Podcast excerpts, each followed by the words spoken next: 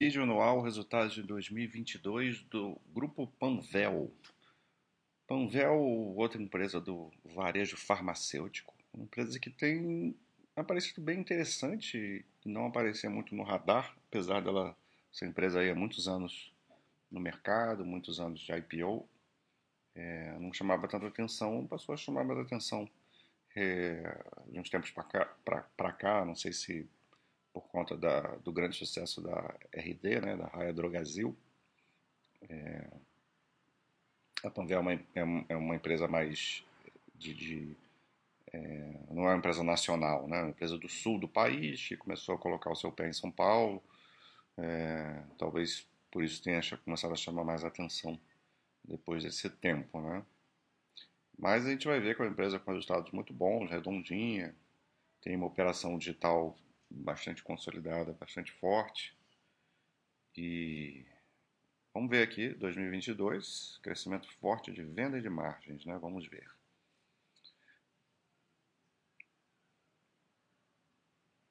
Empresa investindo forte, 60 novas lojas no ano, 70 e 120 novas lojas em dois anos, né? Então, é, abrindo a mesma quantidade, uma coisa parecida que a Raia faz, né? Estipula um guides de abertura aí pro para vários anos seguidos. É, receita bruta superou 4 bilhões. Ela se, se diz a benchmark digital, né? Serviços digitais, private label, ganhos de market share é, em todos os estados da região sul, estrutura de capital bem tranquila. Tá aí, receita bruta do grupo crescendo 23,5%, margem bruta aumentando um pouquinho, EBITDA ajustado crescendo 25,7%, então uma eficiência operacional, uma alavancagem, margem de 4, margem de 4,7%, e o lucro líquido crescendo aí quase dois dígitos, 101 milhões, com a margem característica, a margem baixa aí do, do varejo, né, 2,4% desse tipo de varejo, né? Bom, vamos em frente. Tem aqui os destaques do, da parte só de varejo, mas a maior parte vem, vem do varejo mesmo, então tem tanta diferença no todo. É bem interessante aqui, isso aqui é o crescimento da receita intervalo aí de década. É, um crescimento muito, muito bom, né? Crescimento médio de 14,6%.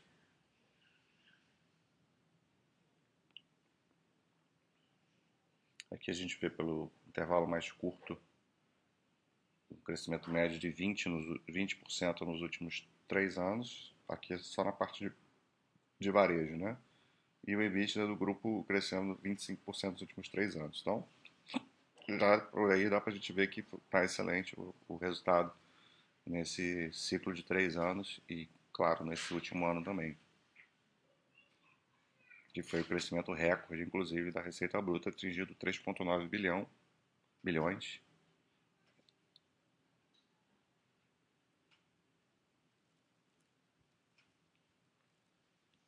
Aqui a gente vê o, o SSS, né?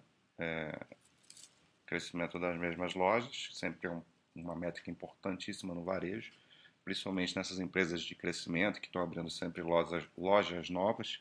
Esse critério ele expurga do, do o resultado das lojas que foram abertas, das novas, né? Só faz a comparação com as que já existiam no ano anterior. Então, a gente vê, tanto em 21 como em 22, que o, o SSS veio muito bem e esse ano mais ainda, né?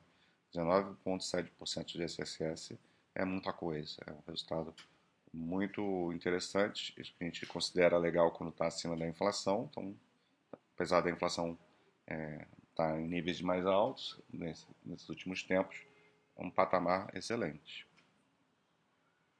E tem esse outro critério aqui, que, que é o MSSS, que é, vai, vai mostrar o crescimento das lojas maduras. São lojas mais ou menos de, que têm mais de três anos. Então é mais difícil né, você crescer em lojas maduras. E 12,8 é muita coisa também.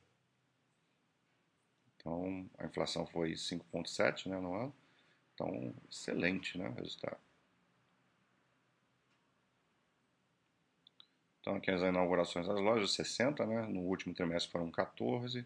Isso aconteceu nos dois últimos, nos dois últimos anos, a gente já tinha visto isso, que o crescimento do número de lojas por trimestre.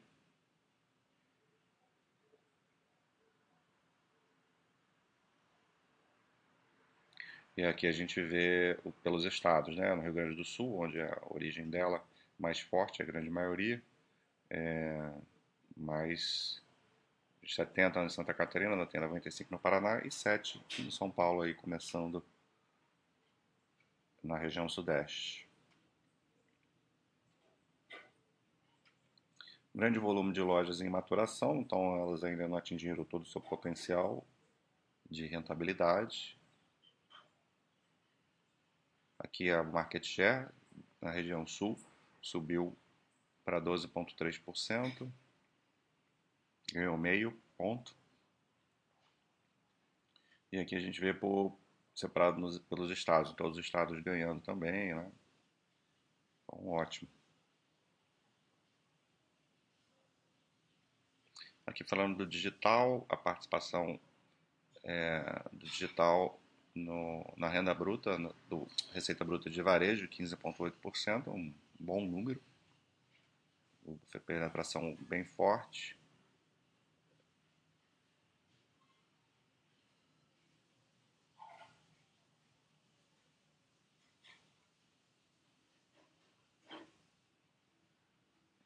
E aí tem esses outros serviços que ela, que ela, ela vai além do varejo, né? Ela oferece serviços é, de saúde na, na, região sul, tem a Panvel Clinic, tem a questão de, de, de vacinação, agrega alguma coisinha ali, né?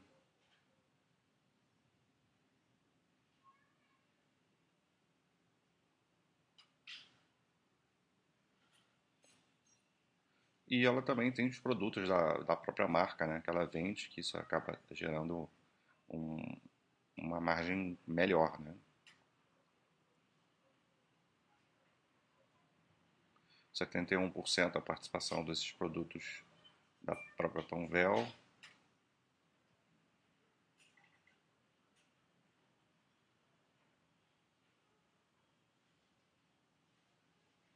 Tá aí alguns exemplos né, dos produtos da própria marca.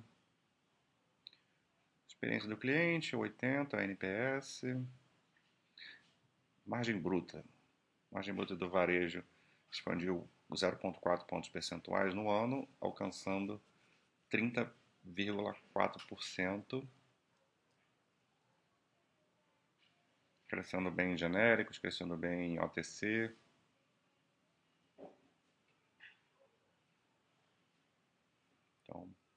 tudo certo aqui. Gestão de despesas segue com grande produtividade, ganhou meio por cento aqui de despesas com venda, aumento né, meio, as administrativas diminuíram.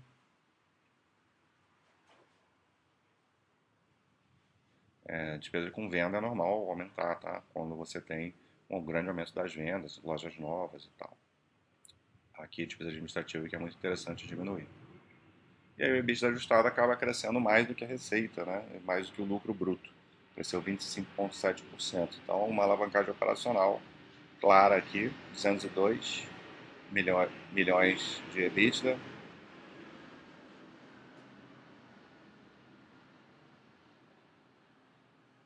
Está aqui ó, as despesas ah, nas lojas maduras compensando as que estão em expansão. Porque muitas vezes, quando a gente vê empresas que estão em crescimento mais forte, tem ali uma, uma pressão em margem, uma queda de margem normal. E aí, conforme as, vai maturando aquele investimento, aqueles novos ativos, isso, vai devolvendo. Aqui no caso, ela já está conseguindo fazer isso ao mesmo tempo. Né? A parte que está madura está compensando já as perdas, as pressões em margem das, das lojas novas. Então, isso é algo que não é tão comum e quando acontece é, é muito bom. De novo, salientando né, essa mesma questão da alavancagem operacional e o lucro líquido ajustado crescendo 10%, 100 milhões.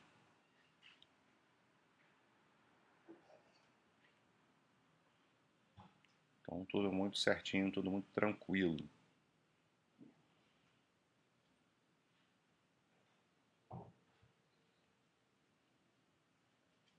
Aqui a dívida alavancagem, né, bem baixinha, menos de, um, de uma vez é, em todos os, os trimestres. Baixa alavancagem, estrutura sólida, né? Tá, os pilares estratégicos, né? Expansão, crescimento de loja, digitalização, logística, isso é muito importante hoje em dia para se conectar com o digital. Os produtos Panvel que geram uma, agregam, é, base de dados, esse ecossistema de saúde, então tudo aí estruturadinho. Tem mais detalhes da expansão de loja, da abertura de lojas, não vou me focar nesse, nesse ponto aqui.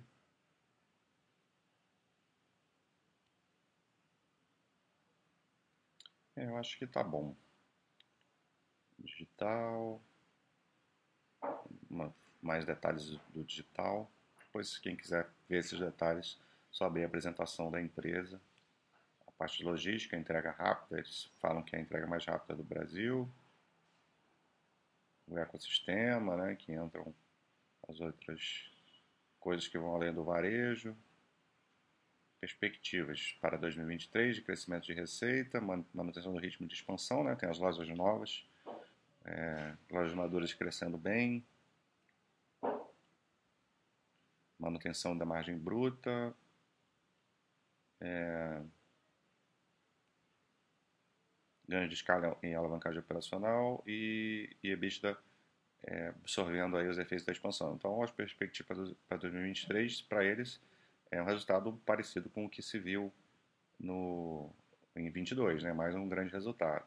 E aqui em longo prazo a gente vê receita, a gente já tinha visto lá né, na apresentação, mas aqui a gente vê no quadro receita crescendo bem todos os anos, um EBITDA é, que era timidozinho lá no início da década de 2010 tal, foi crescendo aos pouquinhos também e sempre, sempre crescendo basicamente, tirando aqui o, a pandemia e crescendo mais forte agora, ganhando margem EBITDA.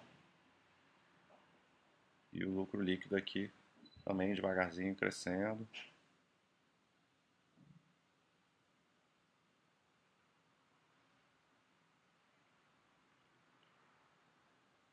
Nossa, como é diferente aqui o critério quando entra o IFRS 16, né? Aqui a alavancagem mostrando 2.2 se você tirar o, o, os arrendamentos, que é o que entra no IFRS, você vê que a alavancagem fica lá em, em zero ponto alguma coisa, né?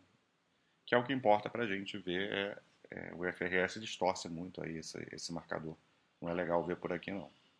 Esqueçam, principalmente essas empresas que têm muita, muita loja alugada. E geração de caixa é, boa, crescendo, né? Muito boa.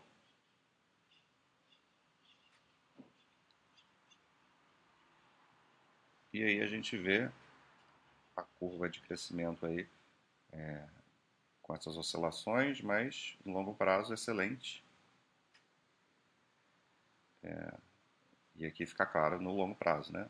No curto prazo a gente tem essa, essas quedas aqui e no espectro de longo prazo a empresa entregou bastante resultado os seus sócios. Então é mais uma empresa interessante é, do segmento aí para a gente acompanhar. Então vamos ver se 23, como eles estão prevendo, consegue ter o mesmo desempenho ou até melhor do que 22. Um abraço.